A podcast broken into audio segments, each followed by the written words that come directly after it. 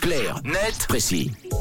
Allez, à 7h23, ce mardi, Tom, euh, on surveille un sujet d'actualité, bien sûr, et si j'ai bien compris, tu nous emmènes au restaurant. Tout à fait, pour vous parler d'une pratique en vogue aux grandes dames des restaurateurs, ce qu'on appelle le no-show. Est-ce que vous avez une idée de ce que c'est, Matt et Camille? Euh, non, pas du tout, jamais entendu. Jamais entendu, Mathieu, t'as une idée, toi Euh, c'est, euh, je sais pas, Euh, c'est le fait de réserver une table au resto et, et de pas y aller. Exactement, bravo. eh bien, figurez-vous que cette pratique serait en augmentation si l'on en croit les restaurateurs.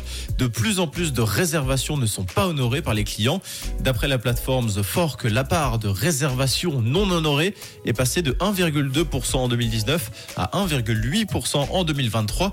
Et le problème dans ces situations, c'est pas tellement le fait de pas se rendre au restaurant, mais plutôt de ne pas prévenir qu'on ne peut pas y aller, car le no-show représente un vrai manque à gagner pour les, les restaurateurs qui ne peuvent pas du coup réattribuer la table à quelqu'un d'autre. Et on sait si c'est tous les types de restos qui sont touchés? Alors au départ, c'est surtout les restaurants étoilés qui ont mis en lumière le problème. On peut imaginer effectivement que le délai entre la réservation et le jour J explique qu'on puisse oublier la réservation. Forcément, c'est assez fréquent que l'on qu'on aille à réserver finalement deux ou trois mois à l'avance, voire plus pour certains grands restaurants.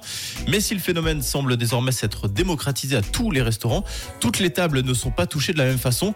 Selon The Fork toujours, les petites tables, une à deux personnes, sont plus susceptibles à ne pas se présenter. Et comment on explique euh, cet essor de manière générale? Alors il y a plusieurs raisons. On parlait plutôt des délais de réservation pour les grands restaurants. C'est une possibilité, hein, effectivement, qui explique aussi le fait que le client n'avertisse pas le restaurant.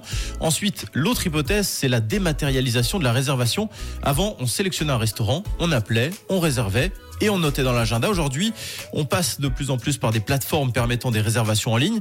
Donc non seulement ça a tendance à banaliser le rendez-vous, et en plus ça éloigne du restaurateur. C'est en tout cas une théorie qui consiste à dire que si on n'a pas la personne au téléphone, on a moins de scrupules à ne pas honorer une réservation et surtout à ne pas prévenir.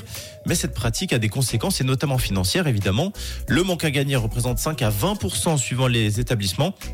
Et puis, selon euh, ZenChef, le phénomène de no-show peut même occasionner une perte de 30% du chiffre d'affaires chez certains et surtout chez ceux qui sont situés à la campagne qui ont forcément plus de mal à se remplir à la dernière minute contrairement à un restaurant de ville qui bénéficie du passage. Et ils font quoi les restaurateurs face à ça du coup? Alors déjà prendre nos coordonnées, vous vous en êtes certainement rendu compte, les restos sont de plus en plus nombreux à le faire. Certains n'hésitent pas d'ailleurs à renommer les clients fantômes dans leur base de données afin de pouvoir leur dire que le restaurant est complet lorsqu'ils de rappeler une prochaine fois euh, après avoir fait faux bon.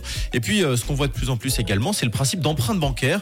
Au moment de la réservation, vous laissez l'équivalent de 20 francs par personne. Ça permet aussi aux restaurateurs de ne pas se retrouver complètement lésés en cas de no-show. Eh bien, c'est très intéressant, en tout cas, euh, phénomène euh, vraiment intéressant. Merci Tom de nous en avoir parlé. Euh, Rendez-vous demain pour un nouveau clarnet de précis en fin d'émission en podcast sur rouge.ch. Racontez l'actu, c'est aussi sur rouge.